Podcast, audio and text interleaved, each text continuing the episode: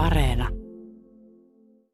Se, että me ollaan Ähtärissä Topin Pekan kotikonnulla johtuu juuri tästä ö, musiikkityöläisen touhusta. Eli me ollaan nyt sun työmaalla. Joo, tämä on tällaista tämä meininki täällä. Tutustutaan näin paikkoihin. Millainen rundi sulla nyt on alla? No mulla on tällainen 18 keikkaa peräkanaa nyt ja sitten muutama päivä väliä sitten taas jatketaan. Että me vedetään perioidettaan näitä keikkoja. Mikä silkkaa arkeen. Niin, tämä on arkea meikäläisen. Me ei siis olla Ähtärissä, eli sun kotikonnuilla. Mutta oot sä kuitenkin ihan siis syntyjäs ähtäriläisiä? Olen ihan paljasjalkainen.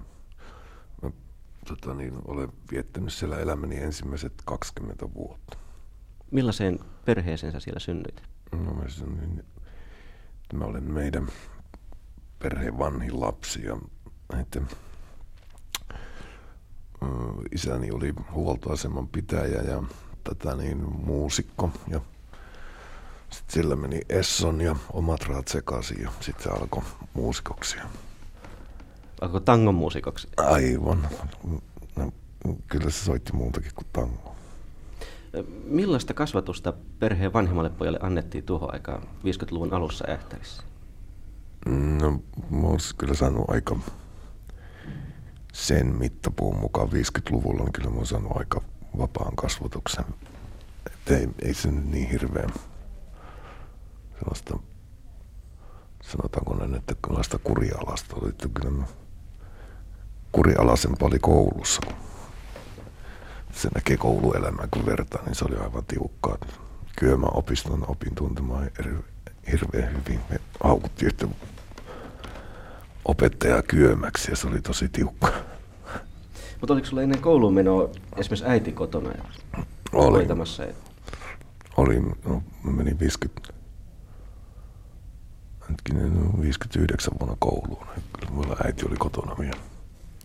Millaisia muita aikuisia sun ympäristössä sitten oli kuin isä ja äiti? Et oliko teillä esimerkiksi joku ö, pieni sukuyhteisö siinä ympärillä vai oliko se ihan vaan sinä ja vanhemmat ja, ja sisarukset? Ei, kyllä tota, niin meillä on sukurakas yhteisö ollut aina siinä kirkon kylä.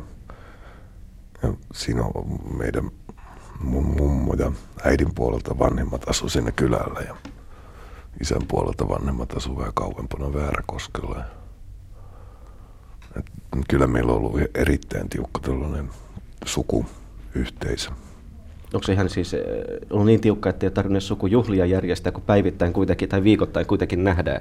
No kyllä, jo- kyllä se on ollut sellainen, että sitten isän puolelta on seitsemän, isällä oli seitsemän siskoja, ne kaikki lähes muuttivat tota, niin Helsinkiin. Eli että, että kyllä mä muistan sellaisia sukujuhlia, että ne tulivat sitten käymään sieltä Helsingistä ja sitten äh, kadehdittiin tietenkin niitä helsinkiläisiä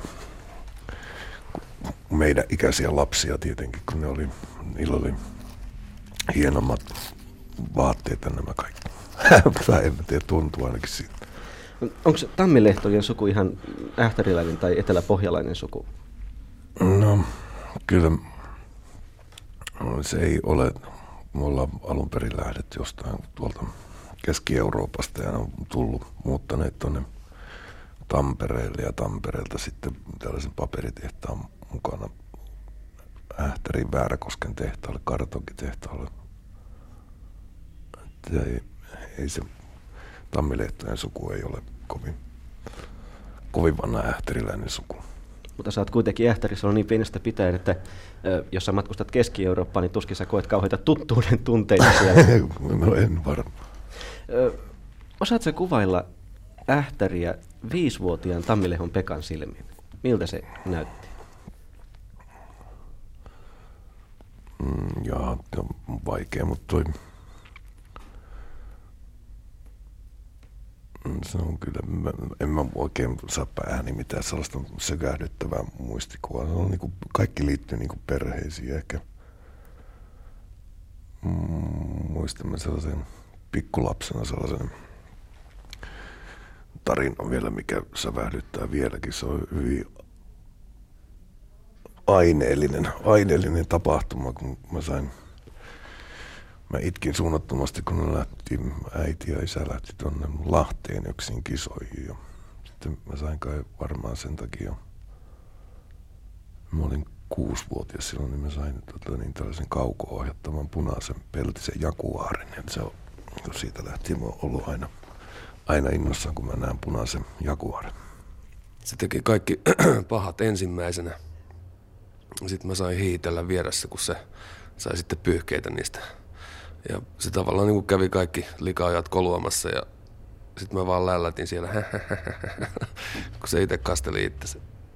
Ja kyllä siinä niin kuin, paljon sitä on tapahtunut, että se on niin kuin käynyt aina ensimmäisenä kaikki rapaajat koluamassa ja kaikki niin kuin tuommoiset pahimmat, mitä nyt tällaisia kioskimurtoja, ne on varmaan vanhentunut, niitä voi nyt puhuakin näissä. Mutta se niin kuin, käytiin joskus kesällä uimassa jossakin 15 kilometrin päässä ja joku talo, niin siellä käytiin sisällä ja kaikkea muuta. Mutta tota niin, se just, että niin, se kävi siellä aina ensimmäisenä, ja sitten kun mä tiesin, että aha, tuosta tapahtuu tollasta, jos noin tekee, niin mun ei kannata tehdä tuota samaa juttua perässä. Meitä oli aika monen laumasia kersoja siellä Ähtälin kirkonmäelle. Sama, samanikäistä ryhmää, semmoinen parikymmentä tyyppiä. Ja kyllä siellä niin kuin aina, aina sellaisia normaalia koltiaisten temppuja, mitä siihen aikaan nyt semmoisena 5-10-vuotiaana tehdään. Rutiputkisodat oli mun mielestä kaikista hienoimpia ja niissä nimittäin Pekka oli ylivoimainen mestari, kun sillä oli ainoat, niin kuin siitä porukasta ainoat, jolla on rillit. Niin sitä pystyi niin kuin naamaan lataamaan semmoisella, mitä ne on nämä pihlajan marjoilla. Niin se pystyy näkemään vielä, vaikka pitää silmiään auki, kun muut joutuu laittaa silmät kiinni. Siellä on nimittäin vielä siellä on semmoinen vanha linja-auton raato siinä ihan meidän niin kuin 50 metriä meidän pihasta. Niin se oli jaettiin aina porukat niin kuin kahteen. Toiset meni sen linja-auton sisälle ja toiset oli ulkona hyökkäämässä. Ja se oli tosi nasta. Kerran jouluna joskus 65 tai mitä hän mahtoi olla. Me oltiin aika pikkusia kuitenkin. Niin toi pelattiin meillä koronaa tai jotain ja äiti oli pakottanut meidät tiskaamaan ja meillä oli niin jotain sukulaisia pelaamassa ja koronaa ja sitten Pekka alkoi vittuilemaan mulle siinä kun tiskattiin. Mä huuhtelin ja se pesi, niin yhtäkkiä tempasin sieltä puukoa ja pamautin sen selkään. se varmaan muistaa tämän kyseisen tapauksen. Ei, en mä sillä teräpitkällä sitä työntänyt, vaan mä vaan läväytin tällä olkapää ja siltä repesi semmoinen, mitähän 6-7 tikkiä siihen laitettiin siihen selkään. että tällaista. Pekka Tammilehto, hmm. alias Topi, mikä kerrottakoon niille kuuntelijoille, jotka nyt vastaavat syöksyneet radiomafian kimppuun. Tässä oli äänessä pikkuveljes Antti Tammilehto. Oliko äh, tämä äskeinen veitsileikittelykuvaus mallikas esimerkki tällaisesta eteläpohjalaisesta veljesrakkaudesta? No on, kyllä se on erittäin hieno malli, että näin siellä toimittiin. Että kyllä teräaseet ja kaikki oli aina meidän leikeissä sitten se viimeinen, viimeinen juttu, mihin turvauduttiin. Antti tuossa kuvaili sun isonveljen roolia just tällaiseksi, että sä niin kun ensin kolusit sen ojan ja Antti joko katsoi, että kannattiko sinne mennä ja toimi sitten sen mukaan, katsottua miten sulle oli käynyt. Oliko se tämmöinen meniä ja vipeltäjä? No jonkunhan se täytyy aina omaksua sellainen rooli. Kai se on isoveljellä yleensä sellainen rooli, että isoveli, sillä on enemmän rohkeutta, tai ei sitä voi rohkeudeksi sanoa, vaan ei ole sellaista vielä elämän kokemuksia niillä kummallakaan, ja toinen sitten ottaa sen aloitteen ja tekee ne, työntää kätensä siihen kiehuvaan veteen. Pidit sä pikkuveli Anttia kovassa kurissa ja nuhteessa, isovelin eittämättömällä oikeudella? No, kyllä mä muistan sellaisia tapauksia, että joitain, joita on että mä oon yrittänyt niin tehdä, mutta ei siitä ole tullut mitään. Kyllä Anna yhtä, yhtä saatana jääräpäinen kuin minäkin haluan.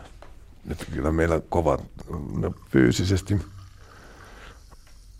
meillä, meillä on niin vähän ikäero kaksi vuotta, että me tuolla koulu ensimmäisellä luokalla, niin kyllä se oli vähän tietenkin, kun siinä vaiheessa se on vielä fyysinen ikäero niin voimakas, mutta sitten se tasoittui kuitenkin. Tuossa Antin äskeisessä juttelussa kävi ilmi muun tämmöinen linja-autoraato ja, ja pihlajanmarjojen puhaltelu vasten silmälasipäisen Pekan näköä. Mm, millainen tämä teidän reviiri esimerkiksi oli tuossa joskus, sanotaanko koulu 6-7-vuotiaana? Saitte sitten liikkua aivan vapaasti siinä ähtärissä, vai oliko niinku selkeät rajat, mitä sanottiin, että tuolle joelle ette saa mennä tai, tai tällä tavalla? No meillä oli sellainen, oli tietenkin kun me asuttiin kirkon vieressä, niin meillä oli sellainen ei vanhemmat meitä kieltänyt, mutta sitten tämä jengi, että oli kyllä jengi, niin meillä ei ollut mitään asiaa sinne, eikä sitten kyllä jengillä ei ollut tuonne kylälle mitään asiaa. Meillä oli, no pikkupoikana, kun me ei naisista vielä ymmärretty mitään, niin meillä oli, kylällä oli omenapuita ja sitten me varjeltiin niitä tietenkin toisen jengin ryöstöyrityksiltä. Aivan. Ja aseman kylällä oli sitten uimaranta, minne oli lyhin matka sitten aseman kylälle, mutta ei sinnekään uskaltanut mennä uimakämpälle, siellä tuli aina turpaa. No kävittekö ihan verisiä jengitappeluita seitsemänvuotiaana siellä raitilla? Käytiin oikein tosi paha. Kerropa, kuvaile joku tämmöinen no. tilanne, kun sä oot saanut oikein, oikein kuono. No, olin varmaan toisella luokalla kansakoulusta, niin mä keksittiin sellainen pitävä linja, rakennettiin sinne metsään ja meillä oli sellaisia kaksi metriä pitkiä lahonneita lepää runkoja, sellaisia rannetta vahvaa lepärunkoja. Sitten kun otti vauhtia löi niitä puuhun, niin ne lähti saatanan kovaa lentää. Ja sitten me odotettiin siinä linjalla, että kun tulee aseman pojat, niin nyt tulee näistä lepään karakoista päähän. Ne saatana tulikin takapäin kimppuun. No, siinä. Mursulat ja nämä kumppanit, no nyt mulla jo kavereita, ei enää. Mutta kyllä siellä oli tosi, tosi kovia tappeluita. Mutta jos te seitsemänvuotiaana kävitte tämmöisiä heimotaisteluita, niin keksittekö te itse alkaa niitä, vai oliko ihan ähtärin tapa, että jätkien pitää puolustaa, että te tavallaan viette vaan tämmöistä sukupolvien kapulaa eteenpäin? Että... Kyllä se on varmaan näin ollut. Tota, niin, kyllä mä muistan, että vanhemmat, ei meidän vanhemmat siis, vaan vanhemmat pojat, niin se on, se on näin ollut ja näin se tulee aina olemaan, tämä kirkonkylä ja asema välinen juttu. Että on se vieläkin niin kuin sillä tavalla, että te sitä muistoissa aina, että te asut aseman kyllä, te osut vähän hullu. Jotta tämä on niin kuin edelleen. No eittekö te tämän, tämmöisen touhulun ohella tekee ihan silkkoja kepposia esimerkiksi aikuisväestölle? Ihan niin kuin silkkaa ilkeyttäne ja, ja pahan ilkisyyttäne? No tehtiä me tietenkin on sitten, no, nekin on niin kuin vanhemmilta pojilta opi, opittiin näitä juttuja. Ne, ne yllätti meitä tekemään. Kyllä me kiusattiin aivan älyttömästi vanhempia ihmisiä sillä tavalla, että kaikkiaan nämä nyt nämä klassiset raapus ja siima ja hommat nämä ja kaikki – No, mun pakko kertoa sellainen yksi omenavarkausjuttu, että no jollain tavalla saatiin Talosen Karin kanssa niin kuin juonittua itsemme tuonne Aseman kylän jengiin ja sitten tota, niin näyttää niille, että missä on parhaimmat omenat Alkulan pu- omenapuutarhassa ja No me oltiin sitten hiivittiin niitä ojia pitkin sinne ja sitten yhtäkkiä Valko, Alkulan vanha emäntä tuli sitten siihen portaille ja huuti, että Tammille haetaan pojat saa täällä vapaasti käydä, mutta aseman pojat äkkiä pois täältä ja meillä on, me oltiin aivan palaatti punaiseksi. Mutta on aika selkeä merkki nimenomaan siitä, että tuohon menee niin kuin sitten sukupolvelta toiselle tuo, tuo jako. Joo, Sä tuossa aikaisemmin mainitsit mummolasta oliko mummollakin jopa tämmöinen asenne, että, että niin kuin hyvää jälkeä teette, kun nuo toiset pojat lähtee vähän nokkaverellä? En mä, en mä usko, että se niin on siihen aikaan ollut sitä, mutta, mutta tota niin toi kyllähän, kyllä se mun mielestä hyväksyttävää on, mutta niitä, onhan se kamala tietenkin, kun pikku kersat tappelee, mutta kyllä, kyllä mä luulen, että sitä tulee olemaan aina näin. Ja varsinkin silloin, kun eletään sellaisessa tiiviissä kyläyhteisössä.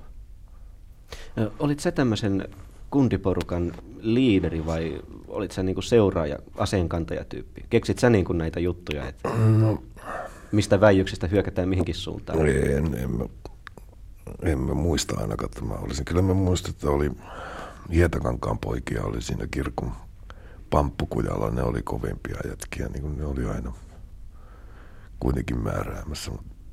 Ainakin muista sen takia, kun niitä piti pelätä. No vieläkö sä muistat ensimmäisen koulupäivässä? Muistan mä sen, kun hetkinen, niin se oli sellainen, kun mä menin ensimmäinen, en mä ekaa koulupäivää muista, mutta toisen koulupäivän mä muistan, kun mä olin, ihmettelin, kun tota niin, mä en nähnyt kunnolla taululle. Mä olin kyllä tuolla aika peräpäässä istun, niin mä en nähnyt kunnolla taululla. Niin se oli jotenkin niin kuin ihmeellinen. Se oli tuota Ähtärin kirkonkylän kansakoulu ensimmäisellä luokalla vuonna 1959 syyskuun ensimmäisenä päivänä. No se oli ensinnäkin luoka ainoa, jolla oli opastimet ja sehän tietysti herätti siihen aikaan hilpeyttä, kun ei vielä ollut mitenkään kovin esteettiset opastimet. Se olisiko ollut kevättä sitten se eka luokka. Siellä oli kaikki tämmöisiä nyrkkeilyjuttuja. Jostakin joku oli saanut kahdet hanskat ja sitten siinä ne oli, se oli Pekka ja sitten niitä, olisikohan Lintala Jorma ja ketä siinä oli, niin siinä oli duunattu pihaan semmoinen vino rinki naruista ja jostain heinäseipäistä tai jostain vastaavista. Ja sitten siellä niinku taottiin toisia turpaa niinku, oikein urakalla. Ja eihän se tietysti niinku mitään tappelua ollut, mutta sellaista niinku yritettiin nyrkkeillä, mitä tuollaiset pikkukundit niinku osaa. Malleja ei ollut, kun ei ollut televisio. Mä muistasin, että päästi aika aikaisin aina, että ei ollut kovin myöhään, kun silloinhan käytiin lauantainakin koulussa. Ja, niin tota, no se oli nyt yleensä sellaista, jos ei se ollut jotakin, mikä kalskahti jonkinnäköiseen niin kuin tappeluun. Oli tämmöisiä keskikylä, kirkonkylä, asemankylä juttuja, niin tuota, sitten sitä niin kuin flaidattiin ihan muuten vaan, tai sitten keksittiin kaikkien mahdollista, mitä ton ikäisen kundit nyt pystyy keksimään. Niin kuin. Sen mä muistan, kun me poltatettiin sammakoilla röökiä ja joku, mä en muista kuka sitä röökiä oli tempassu. Saattaa aivan hyvin, että minä kun mun faija poltti ja aika paljonkin. Mutta jostain sitä röökiä kuitenkin saatiin ja sitten sitä niinku, niinku tota, poltatettiin sammakoilla röökiä. Se oli hirveän hauskaa, kun ne poksahteli siellä. Ja sitten siinä oli tietysti, kun me, meillä oli, siinä oli ainoastaan koulussa, niin siinä oli ensimmäinen luokka, se oli vanha puutalo, kirkon vieressä tietenkin.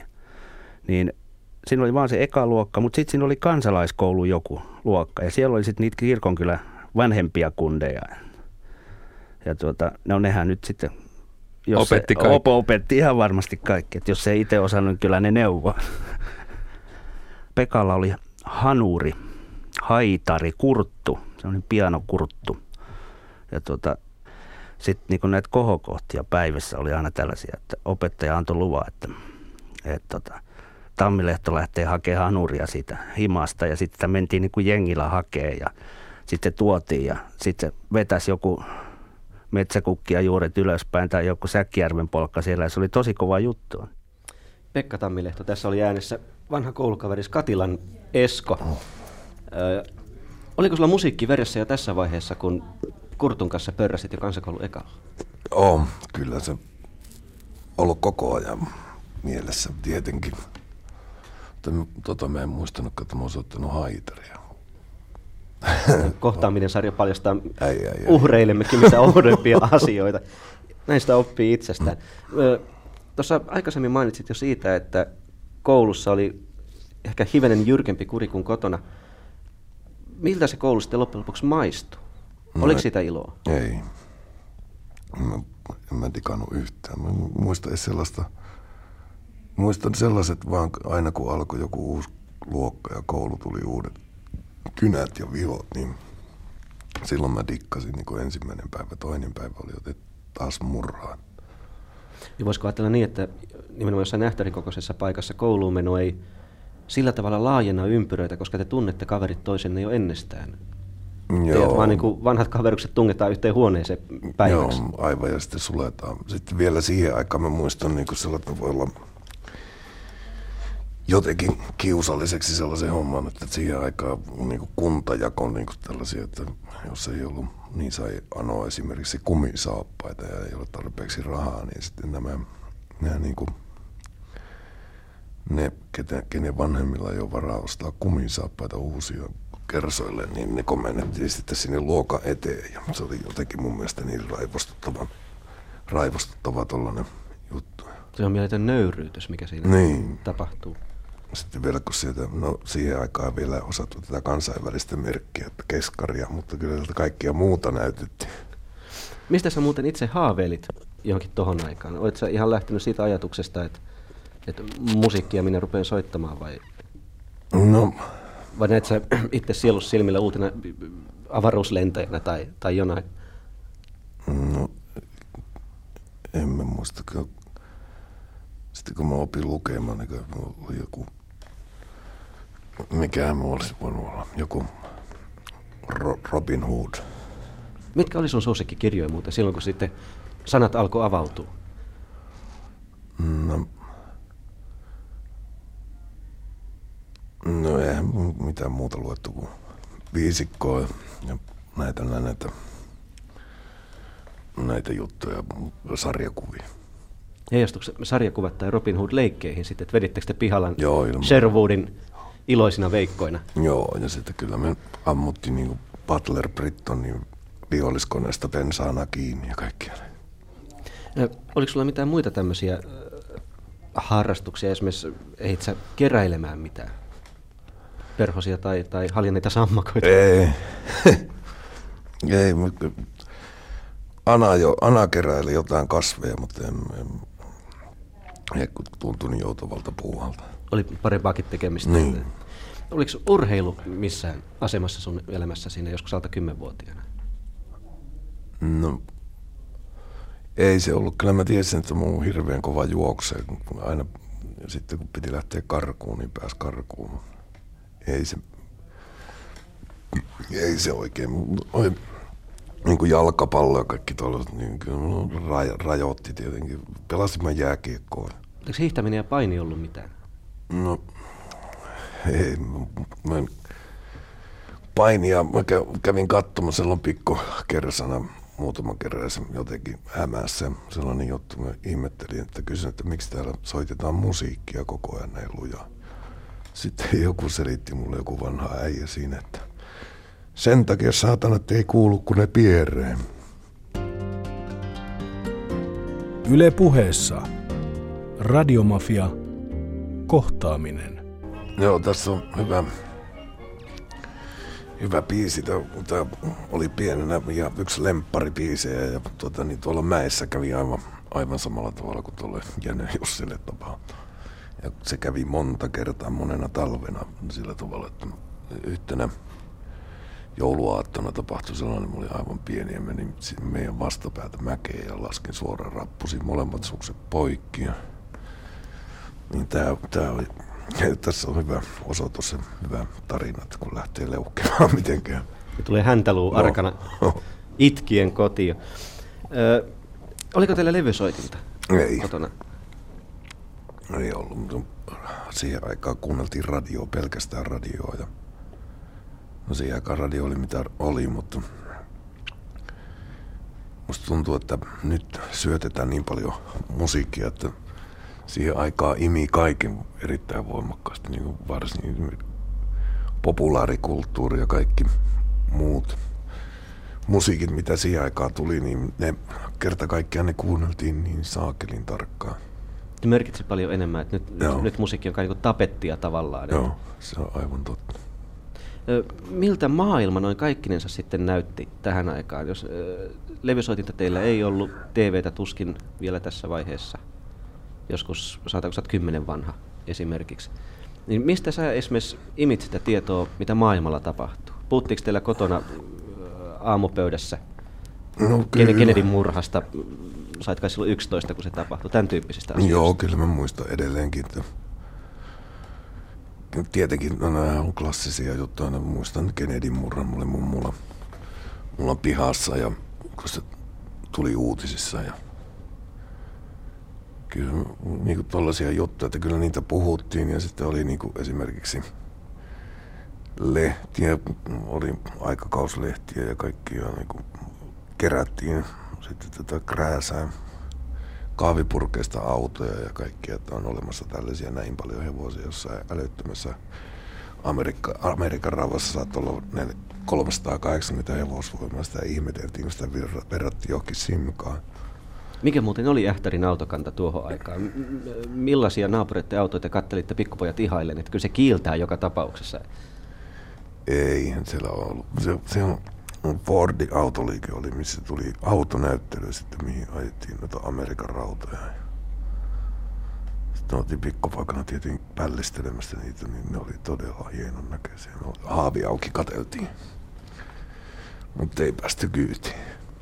Mikä sitten oli tuommoiselle, saatako kymmenvuotiaalle Tammilehon Pekalle suuri paikka? Että oliko Ähtäristä, jos katsottiin, niin oliko Vaasa vai Seinäjoki vai Tampere vai Helsinki? Mikä oli semmoinen, jos ei nyt unelmien kultamaa, niin kuitenkin sellainen mesta, jonka valot tuntui vähän houkuttelevan? Mm, joo, no,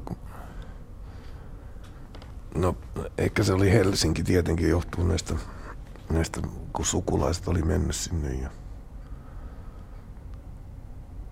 ja sitten kävi kouluilla kävi siihen aikaan sellaisia, jotka näytti elokuvia ja liikenne juttuja, missä oli aina tota, niin toi, Tämmöisiä tal- taljan systeemejä. Joo, ja missä Malmsteen aina laulaa tätä liikennelaulua. Ja sitten näytettiin Helsingin ja sitten miten pelottavia autot siellä. Ja kamera oli alalla kuvasi niitä, kun autot menee hirveätä vauhtia. Niin se näytti ihmeelliseltä paikalta Helsingin. Mikä oli sun ensimmäinen Helsingin reissu? No, se tapahtui hirveän myöhään vasta. Parikymppisenä, kun me mentiin Suomen mestaruuskilpailuihin Kalle Kives Plus Bandin kanssa. Yle puheessa. Radiomafia. Kohtaaminen.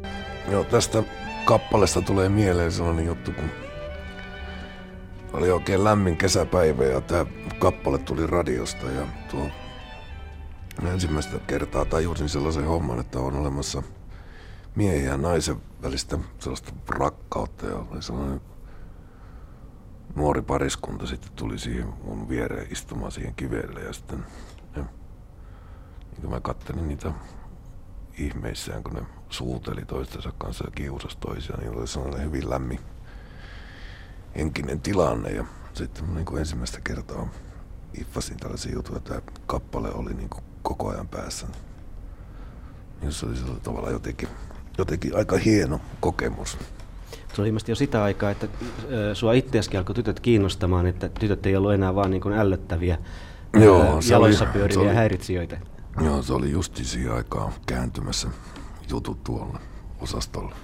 Ja niille kuuntelijoille, jotka vasta nyt ovat rantautuneet radiovastaanottimien ääreen ja hämmästelevät, kenen seksuaalisesta heräämisestä täällä jutellaan, niin kerrottakoon, että kyseessä on kohtaaminen.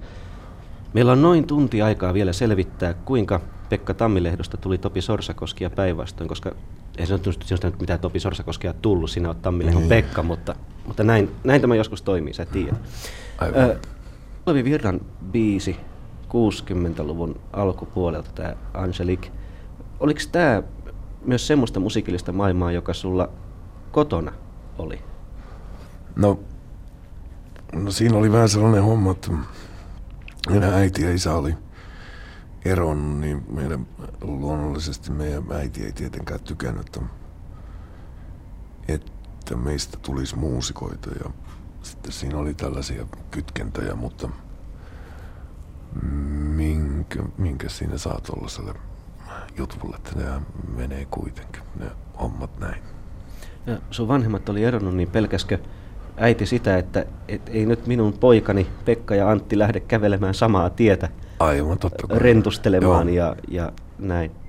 Joudutko sä käymään sitten jonkinlaista, no jos ei nyt keskustella, niin kapinaa äitees kanssa tästä, tästä asiasta? No se oli sellaista hyvin hienovarasta se juttu, että meidän annettiin niin kuin sillä tavalla ymmärtää, että niin kuin näiden laulujen laulaminen ja niiden kanssa eläminen, näiden biisien kanssa niin kuin oleminen, niin se ei ole oikein hyvää.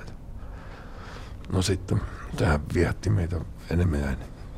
Oliko tässä asenteessa jotain tämmöistä klassista niin jopa syntiajattelua, että oli, tanssiminen oli, on syntiä ja, oli. ja, ja ö, kostukkeiden kanssa pelaaminen on syntiä? Ja, no oli, ja, totta kai. Ja sitten meidän, mun eno tota, niin, soitti haitaria kanssa ja sopetti mulle yhden laulun ja mä laulun se laulu ja mä muistan, se oli äitin mielestä hirveä. Muistatko vielä sen laulun? en muista, se oli joku tällainen jenkka. Jenkka, tota, niin, en, mä, en mä muista enää mikä se oli, mutta kuitenkin se oli äidin mielestä aivan hirveä.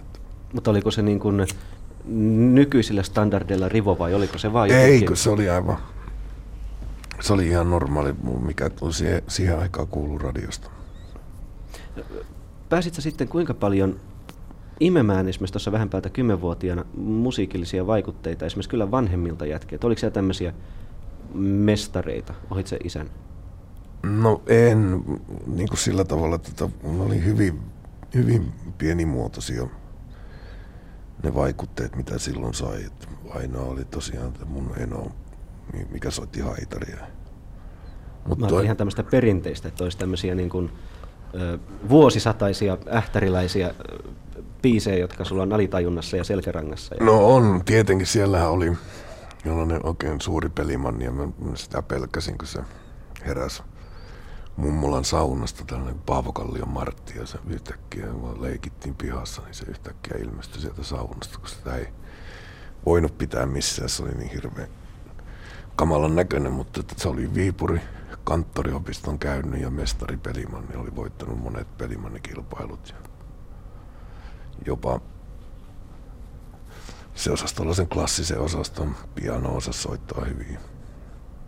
Mutta se oli tällainen hirvittävä tenuseivistä.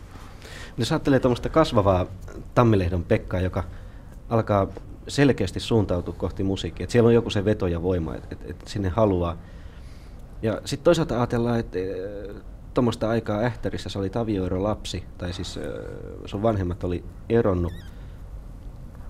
Tuliko siitä etua vai haittaa? Sait sä niin jonkun ylimääräisen vapauden siitä vai tuliko siitä ylimääräisiä paineita tavallaan?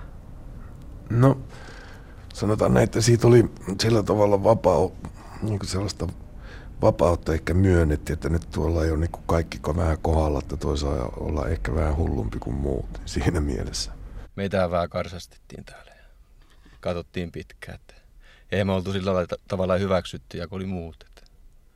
Mutta niin kuin omalla alalla oltiin niin kuin erilaisia ja musiikin suhteen nimenomaan. Että me oltiin bluesjätkiä niin kuin täydellä sielulla. Että me ei oltu niin kuin, ei sillä tavalla niin kuin poppareita, että me vähän niin kuin vihattiin. Että me oltiin vähän erilaisia. Me kerättiin, no, no oikeastaan Pohjolaan Jorman äitillä oli tämmöisiä, mitä oli ennen sodan-aikuisia, mutta tämmöisiä pitkiä takkia ja hyvin erilaista mitä muulla oli. Se oli niin kuin meidän elämää ja me elettiin siinä hengessä. Ensinnähän me oltiin tuolla Kolini alakerrassa ja siellä treena, treena, jätkät treenas. Mutta sitten meillä oli tuolla Inhan tehtaalla toi painikämppä. Se oli meidän mestä sitten, missä pojat treenas ja siellä keitettiin kiljut ja juotiin ne ja piettiin hauskaa. Pekka Tammilehto, tässä oli äänessä nuoruuden kaveris Kosken Terho. Te olitte siis jossain vaiheessa jo niin blues-jätkiä. Miten tämä blues sitten hiipi, hiipi sun elämässä? No se mä en oikein tiedä mistä se tuli, mutta niin kuin,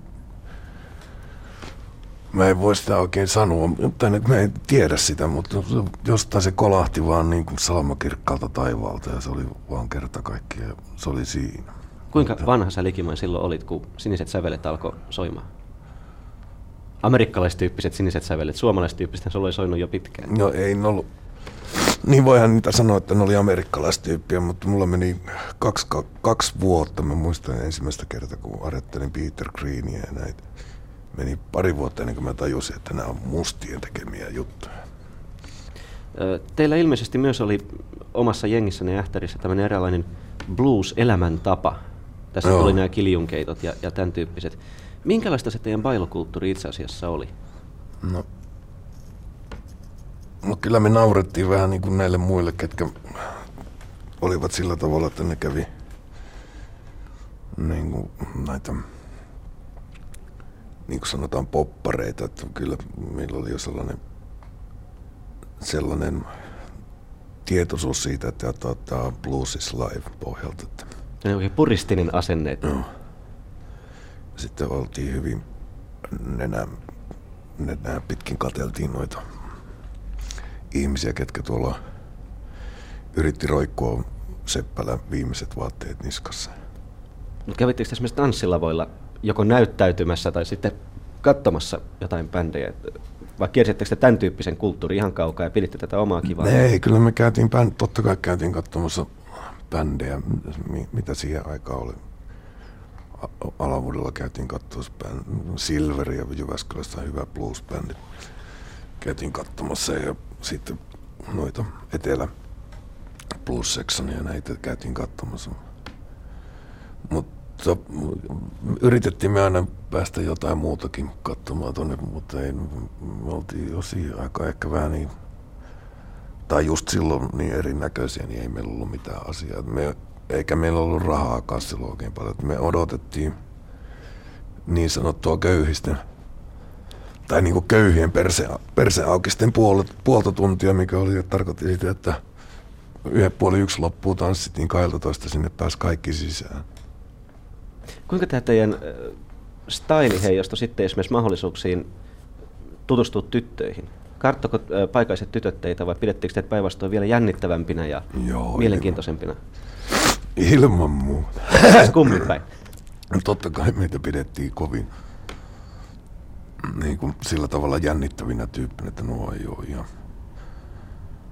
Mutta ei, se, kun me Ähtärissä liikuttiin, niin siellä totta kai siellä me oltiin, ei me oltu jännittäviä, me oltiin vaan kummallisia, mutta sitten kun me mentiin vähän muualle. Kuinka se muuten siinä Ähtärissä sitten heijastui tämä vanhempien ajattelu, että nämä, nämä, nämä on nyt jostain toiselta planeetalta nämä tyypit ja onko nämä ihmisiä ollenkaan? Tuliko ihan konkreettisia ongelmia siitä, että huudeltiinko sun perään tai annettiinko jossain kylmäkiskoisesti, erittäinkin kylmäkiskoisesti ymmärtää, että sä et ole kauhean tervetullut tai olisit hyvin terve mennyt tai miten vaan? No en mä oikein, sitä ei kerinnyt siinä, siinä jutussa niin paljon vuntsimaan että onko, että onko tässä nyt tervetullut vai antaa mennä, mutta ja muistan sellaisen, että kun meillä oli oma bändi, niin me oltiin silloin jollain tavalla kuitenkin tervetulleita esimerkiksi koulupileisiin soittaa ja tuolla tavalla, niin sitä kautta – niin sen soittamisen kautta avautui niin sellaisia ovia. Yle puheessa. Radiomafia.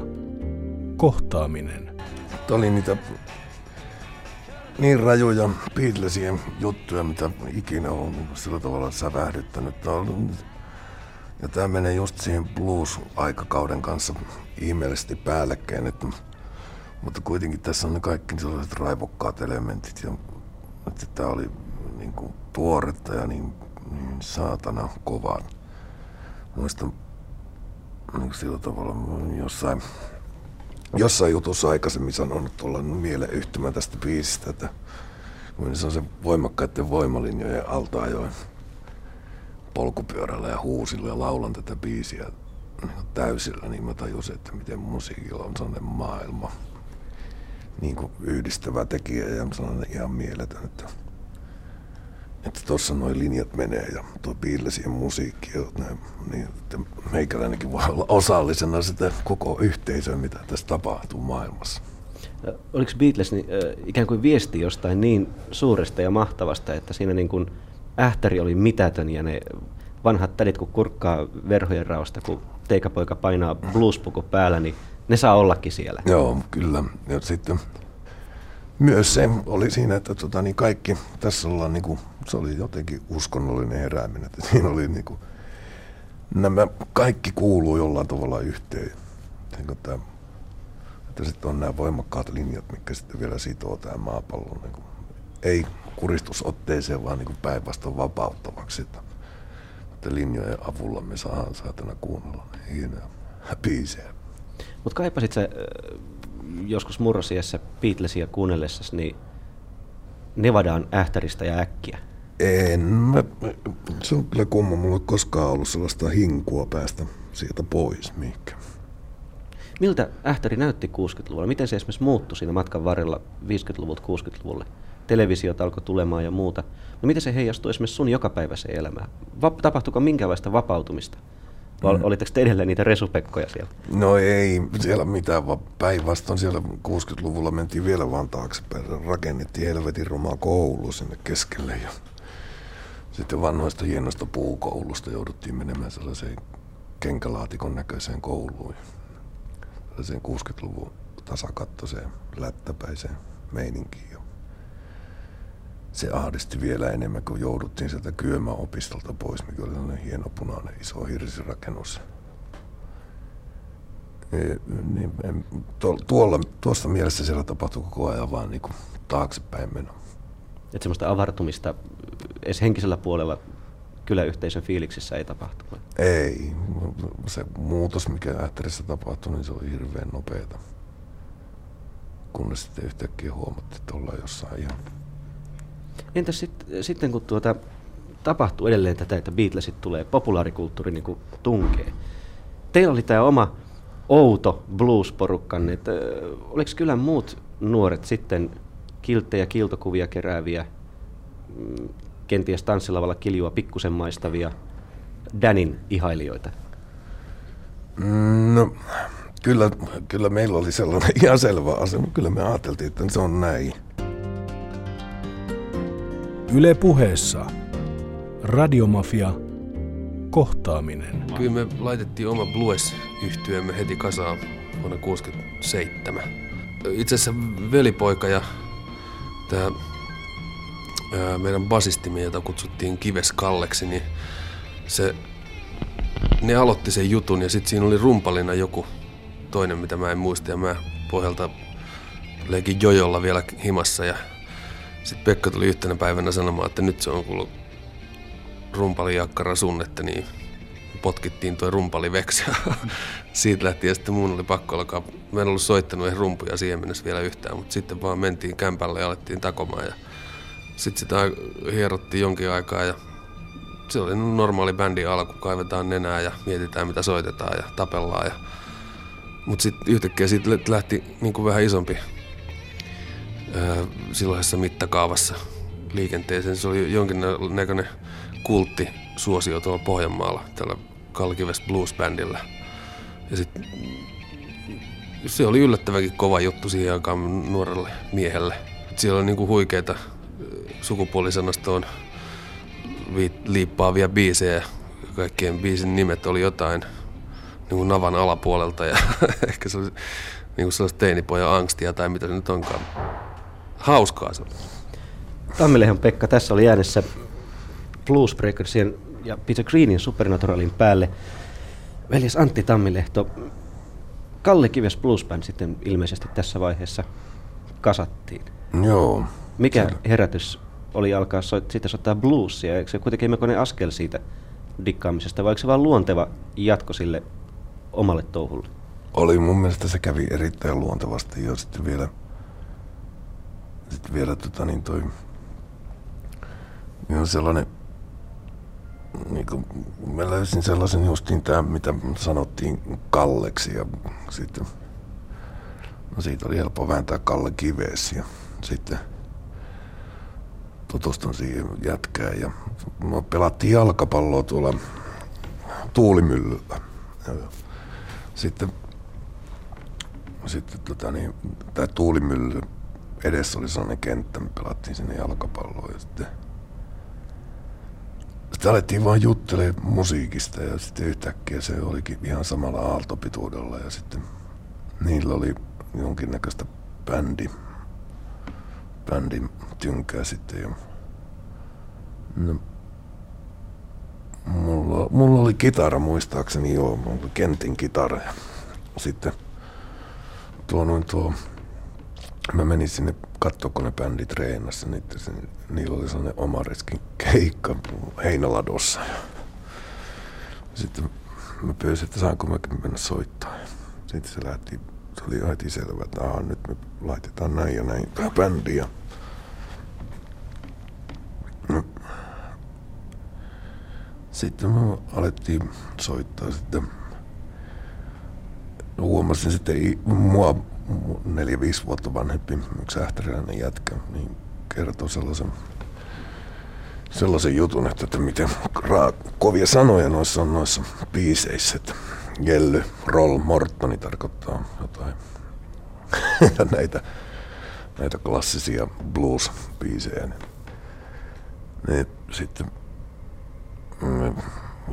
mä aloin tekemään niihin uusia sanoja. Ja sitten niillä sanoilla, ne oli sellaisia uhoa ja kaikkia tällaisia joutavia, niin pillusikin jonkun blues ja kaikkia tällaisia. Niin Mutta sehän oli ihanteellinen tilanne, jos ajattelee, että sä pääsit toisaalta toteuttaa puristista bluesminää tekemällä eräällä tavalla suoria käännöksiä niistä teksteistä ja toisaalta toteuttamaan tämmöistä niin kuin nuoren kundin uh, uhoa. Joo, näin oli. Paitsi mä, mä en kyllä vielä siinä vaiheessa ymmärtänyt ihan kaikkia, mitä, mistä puhutaan.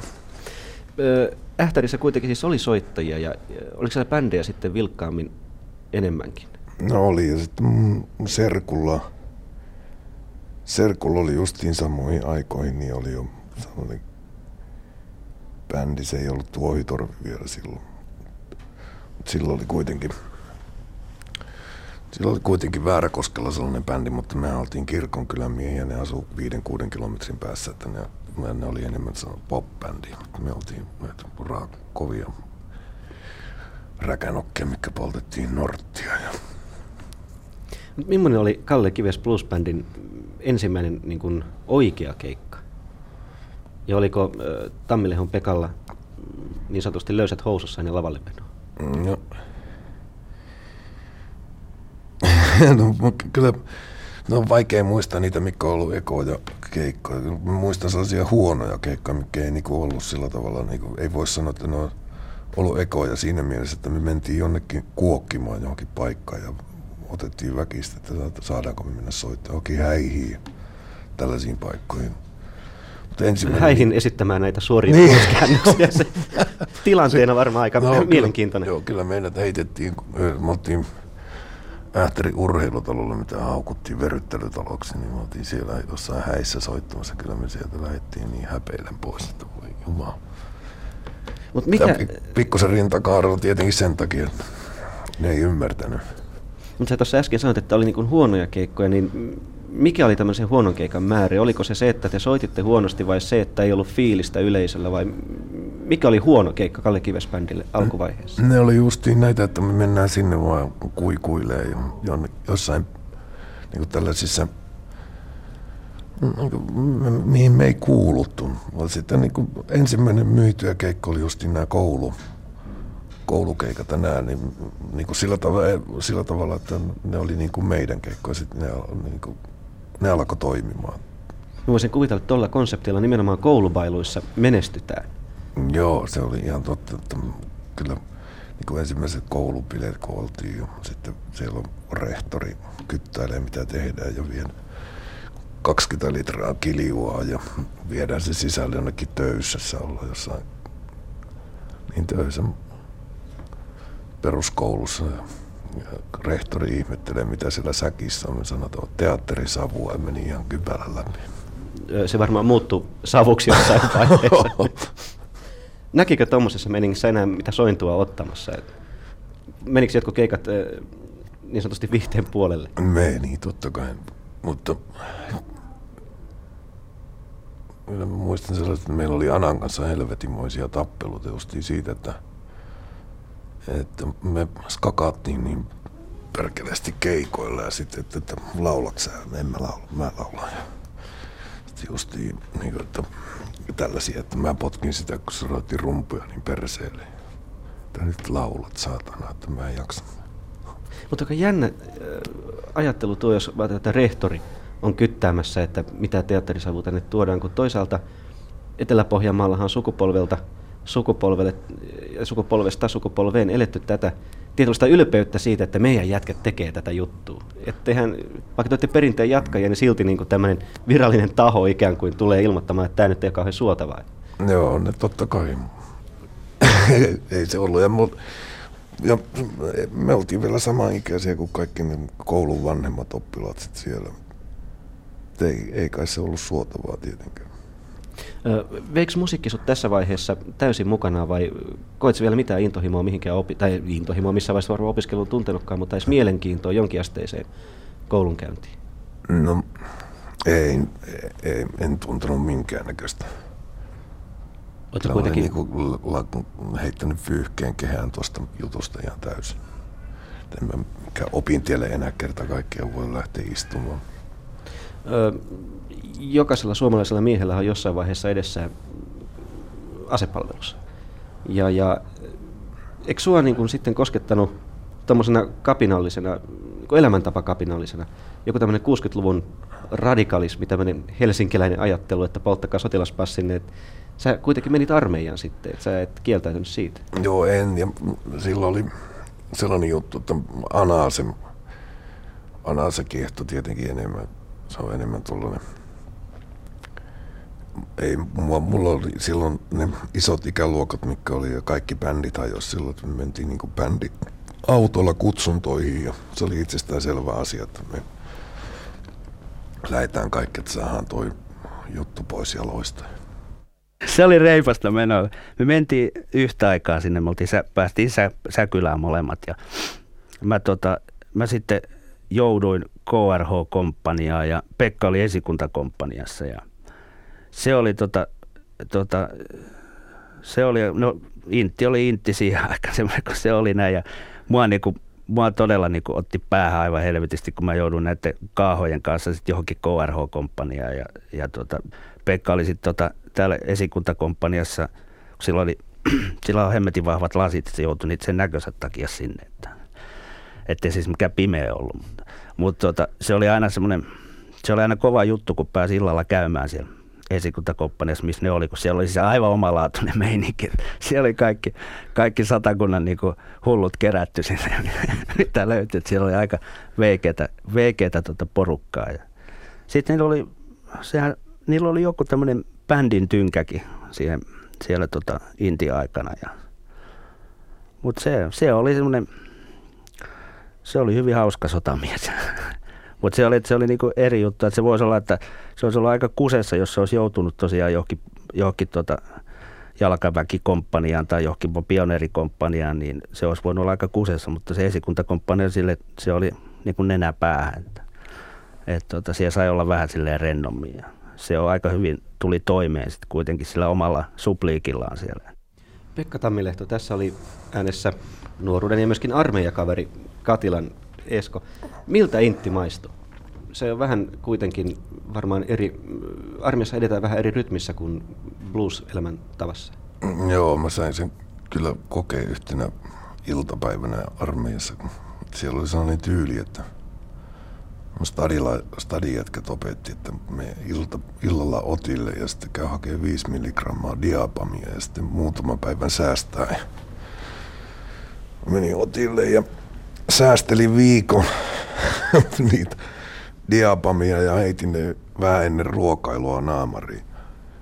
Karvalakki vääriä päin, mantteli auki ja kaikki oli nelirivissä siinä ruokala edessä. Mä kävelin suoraan siitä PU ohitti ja se sai aivan käsittämättömässä kräpääri ja huuti, että vartijat tämän silloin vietiin.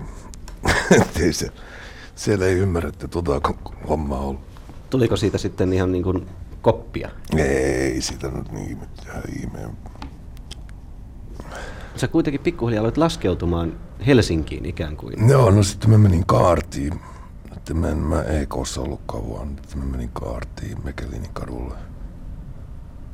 Sitten mun isä oli asu Helsingissä ja sitten silloin oli Tammileidon tangoyhtye. Ja sitten kun mä pääsin Intistä, niin mä menin sen bändin. Ähtärissä oli kaksi bändiä siihen aikaan, Alvari Tuohitorvi ja Kalle Kives Blues Band, ja sitten vuonna, onko se 71 syksyllä, niin siitä lähti Alvari Tuohitorvesta kolme neljästä ja meidän bändistä lähti kaksi kolmesta miestä intti ja sitten se, se kuivu sitten se bändikuvio siihen ja sitten Pekan Intin aikana jo toi, se tapasi täällä ton Aittojan Biiverin – he tuli käymään meillä tuolla viikonloppulomalla ja sitten päätettiin, että tehdään niin kuin kesällä kuitenkin muutama keikka, jos ne saa vaan lomaa ja tällaista. Ja sitten soitettiin sillä triolla muutamia keikkoja ja sitten meidän serkku Tammilehon Sepin kanssa tehtiin kanssa kesällä sitten, kun sillä sattui olemaan Intistä lomaa. Ja, eli tämä on niinku, tämä oli siis syksyllä 72, kun tämä bändi, nämä bändit räjähti ja kesällä 73 ne sitten pikkuhiljaa sitten pääsi kaikki veksi. niin Pekka kuitenkin sitten jäi tänne stadiin ja mä jäin tonne Ähtäriin vielä tahkoon lukion loppumetrejä.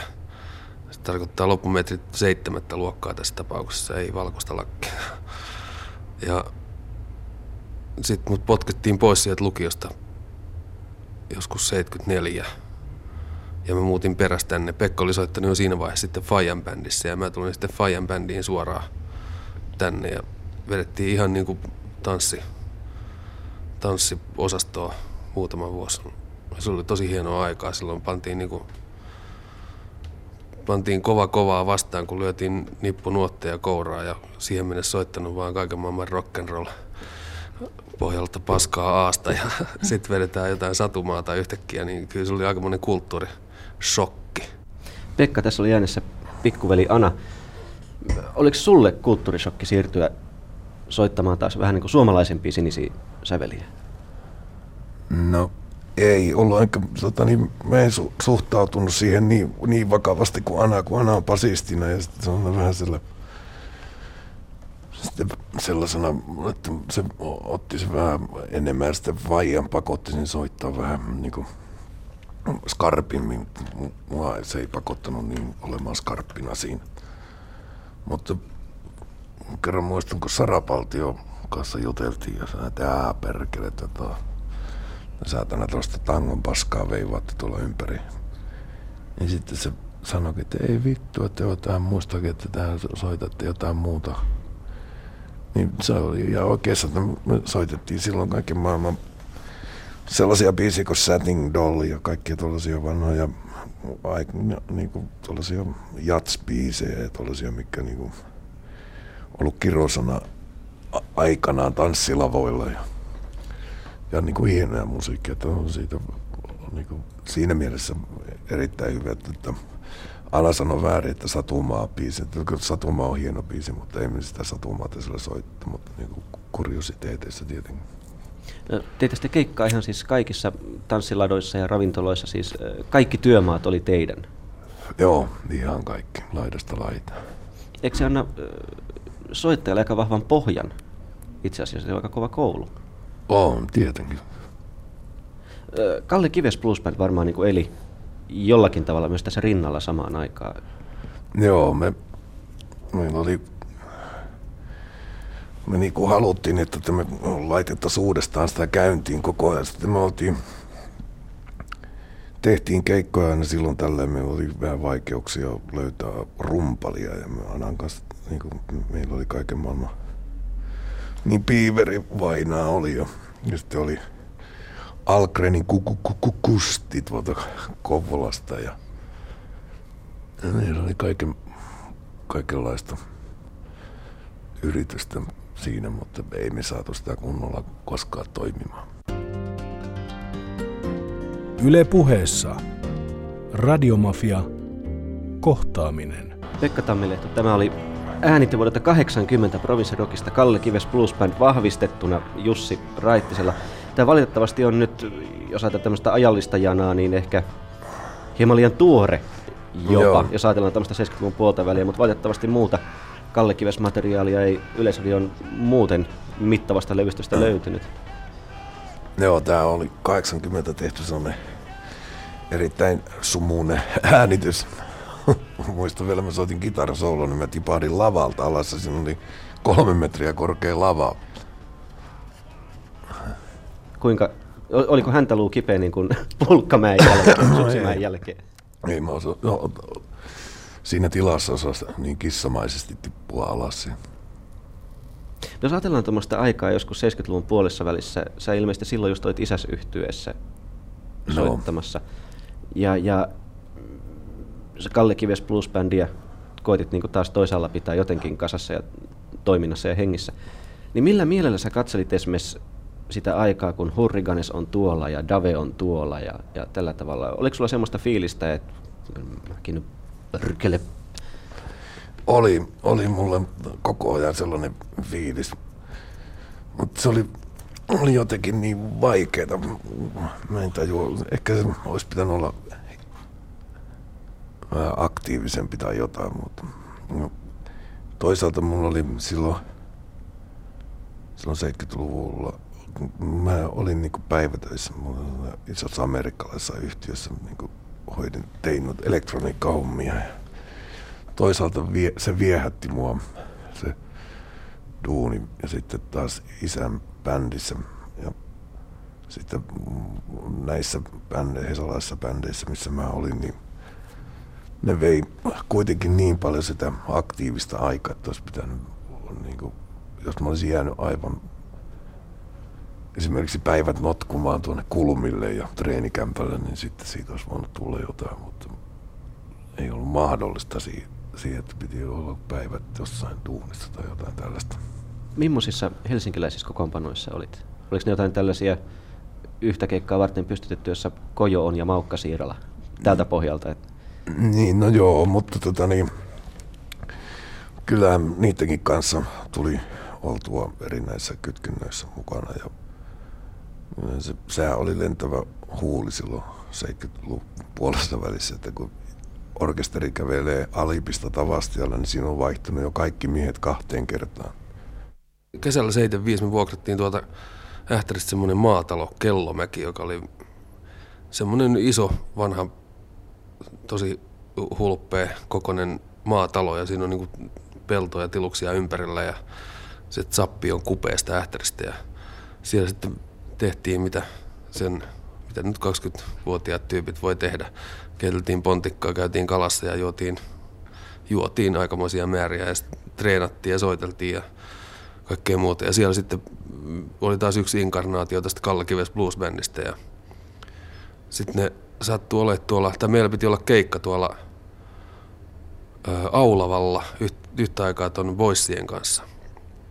Ja sitten meillä oli taas joku Flydis käynyt tuon Broidin kanssa ja mä erosin siitä bändistä ja ne otti toisen rumpalin sinne, ei kun anteeksi basistin sinne, sinne, sinne keikalle ja sitten mä menin kuitenkin sitten roudaamaan, ettei me niin kampavälissä oltu. Ja sitten siellä Jussi oli puhunut tuolle Pekalle, että niin, niitä on kitaristi lähdössä just, että niin, ne tarvitsisi jotain ton tyyppistä tyyppiä sinne ja sehän lähti totta kai ilman muuta.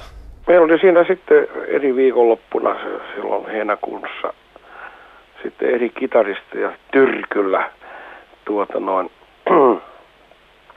mutta ei sieltä oikein hyviä jätkiä kyllä oli, mutta ei niin löytynyt sellaista, sellaista niin kuin, tota noin, meille, meidän mielestä meille sopivaa, että tämä osasto niin kuin jäi puuttumaan. Sitten me oltiin Aulavalla, siis Alavuudella keikalla, se on iso, iso tota, tanssilava. Siellä oli tietysti tämä nuorten riskopuoli. Se on semmoinen iso tota, proomu, joka oli siinä rantsussa ja sitten tehty sitten niin nuorten, nuorten tanssipuoli sitten, joo. Ja meillä oli sitten jälleen ilo ja kunnia olla Kalle Kives Blues Bandin kanssa keikalla. Pojat oli nimittäin nähtävissä kesälomalla ja tota, nehän asui jo siinä vaiheessa Helsingissä kumpikin, mutta ne oli sitten niin kuin laittanut kesälomabändiksi sitten Kiveksen niin kuin kasaan.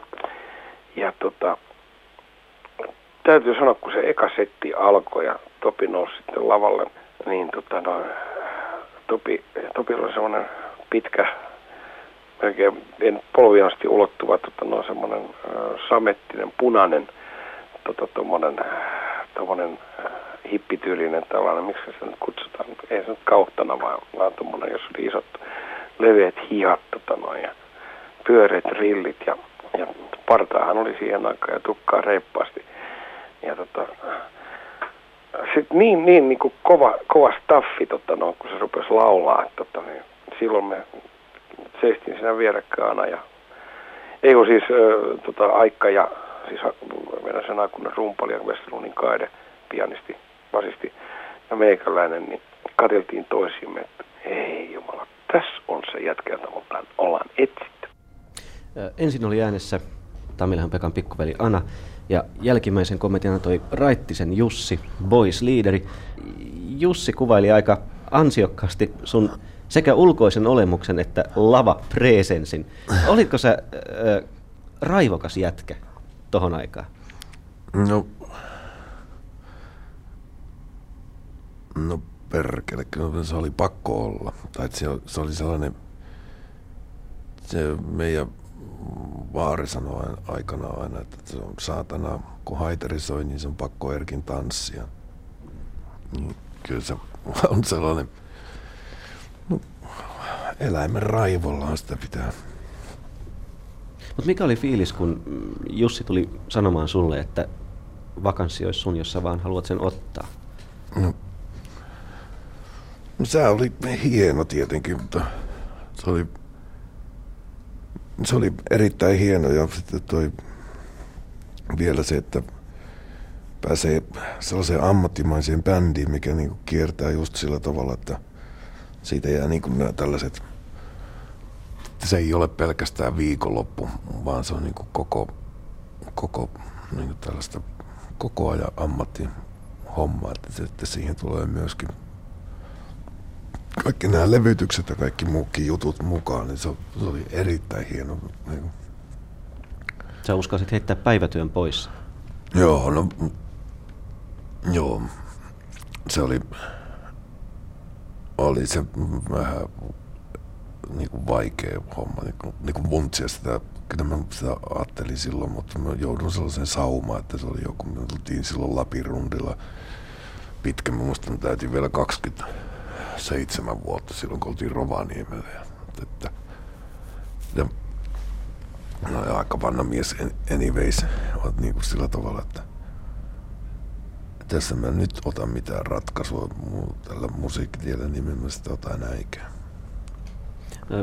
Oliko se Boys sitten musiikillisesti semmoinen bändi, jossa sä viihdyit? Oliko se sun kamaa? No,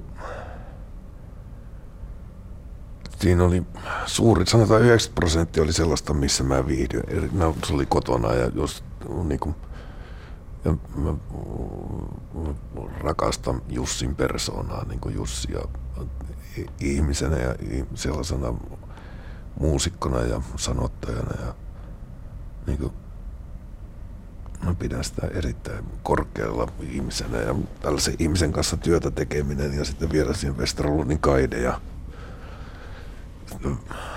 hakala aika, niin oli, no se oli suurinta, mitä, mitä tapahtui silloin. Mutta sä oot siinä mielessä aika onnellisessa asemassa, että sä päässyt tavallaan ö, kahteen kouluun, jos ajattelee ensin niin kuin isän yhtyettä, jossa sä niin kuin eräänlaista sokkelia valoit nykyisille tekemisille, ja toista niin kuin Boysia, joka jos mikä on, niin kuin, jos ei nyt rock and roll high school, niin ainakin rock and roll peruskoulu. Joo. Ja samaten niin kuin Meijalin bändistä silloin aikanaan käytettiin termiä, että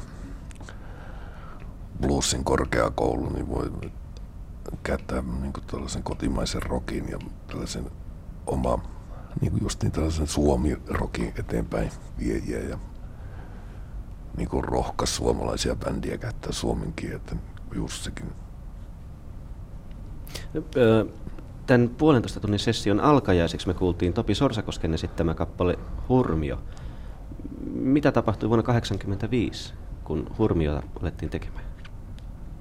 Joo.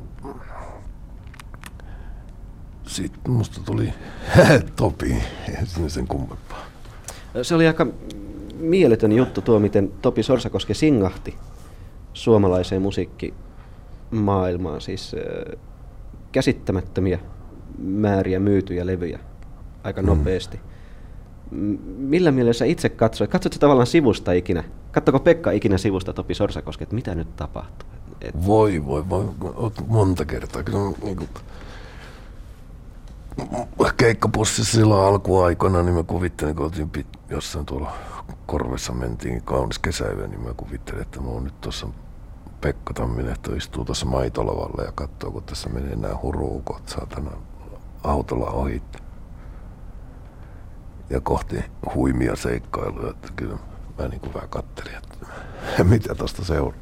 Mutta yllättikö julkisuus? Ja tuliko julkisuudesta niin puukkoa selkään?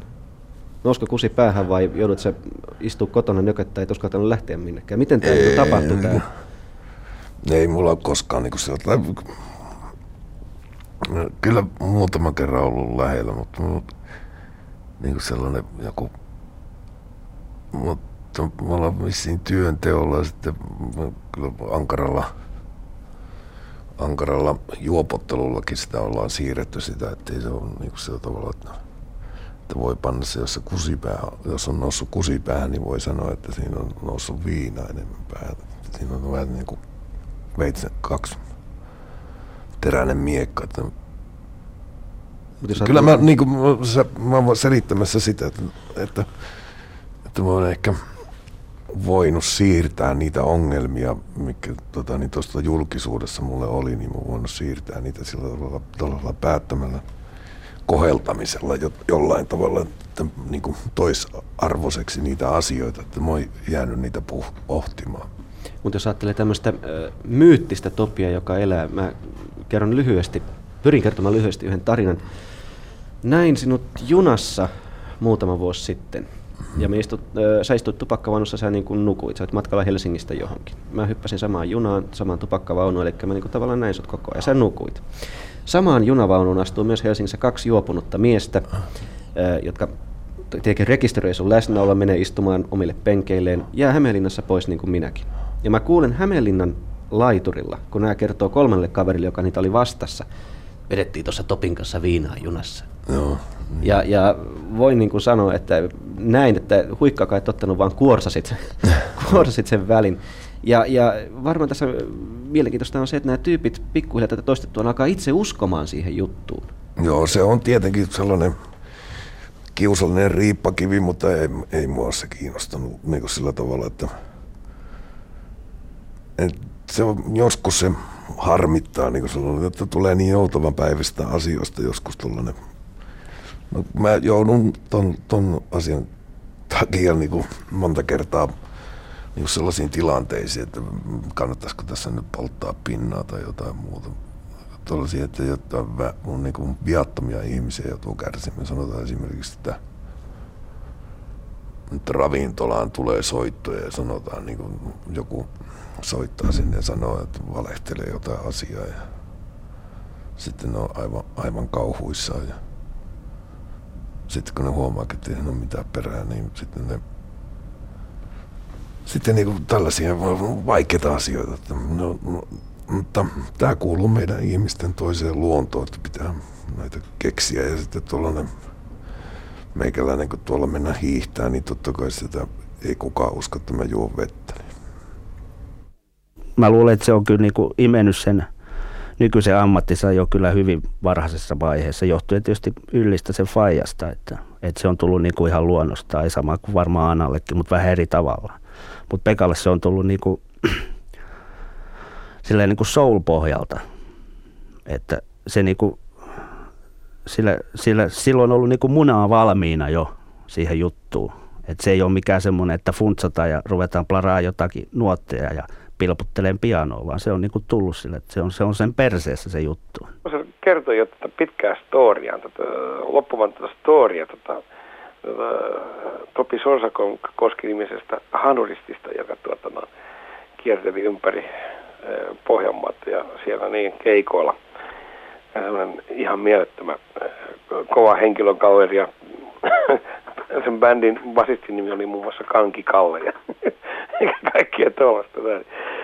Kaide oli kai sitten ensimmäinen, joka rupesi niin sanoa Pekkaa Topiksi.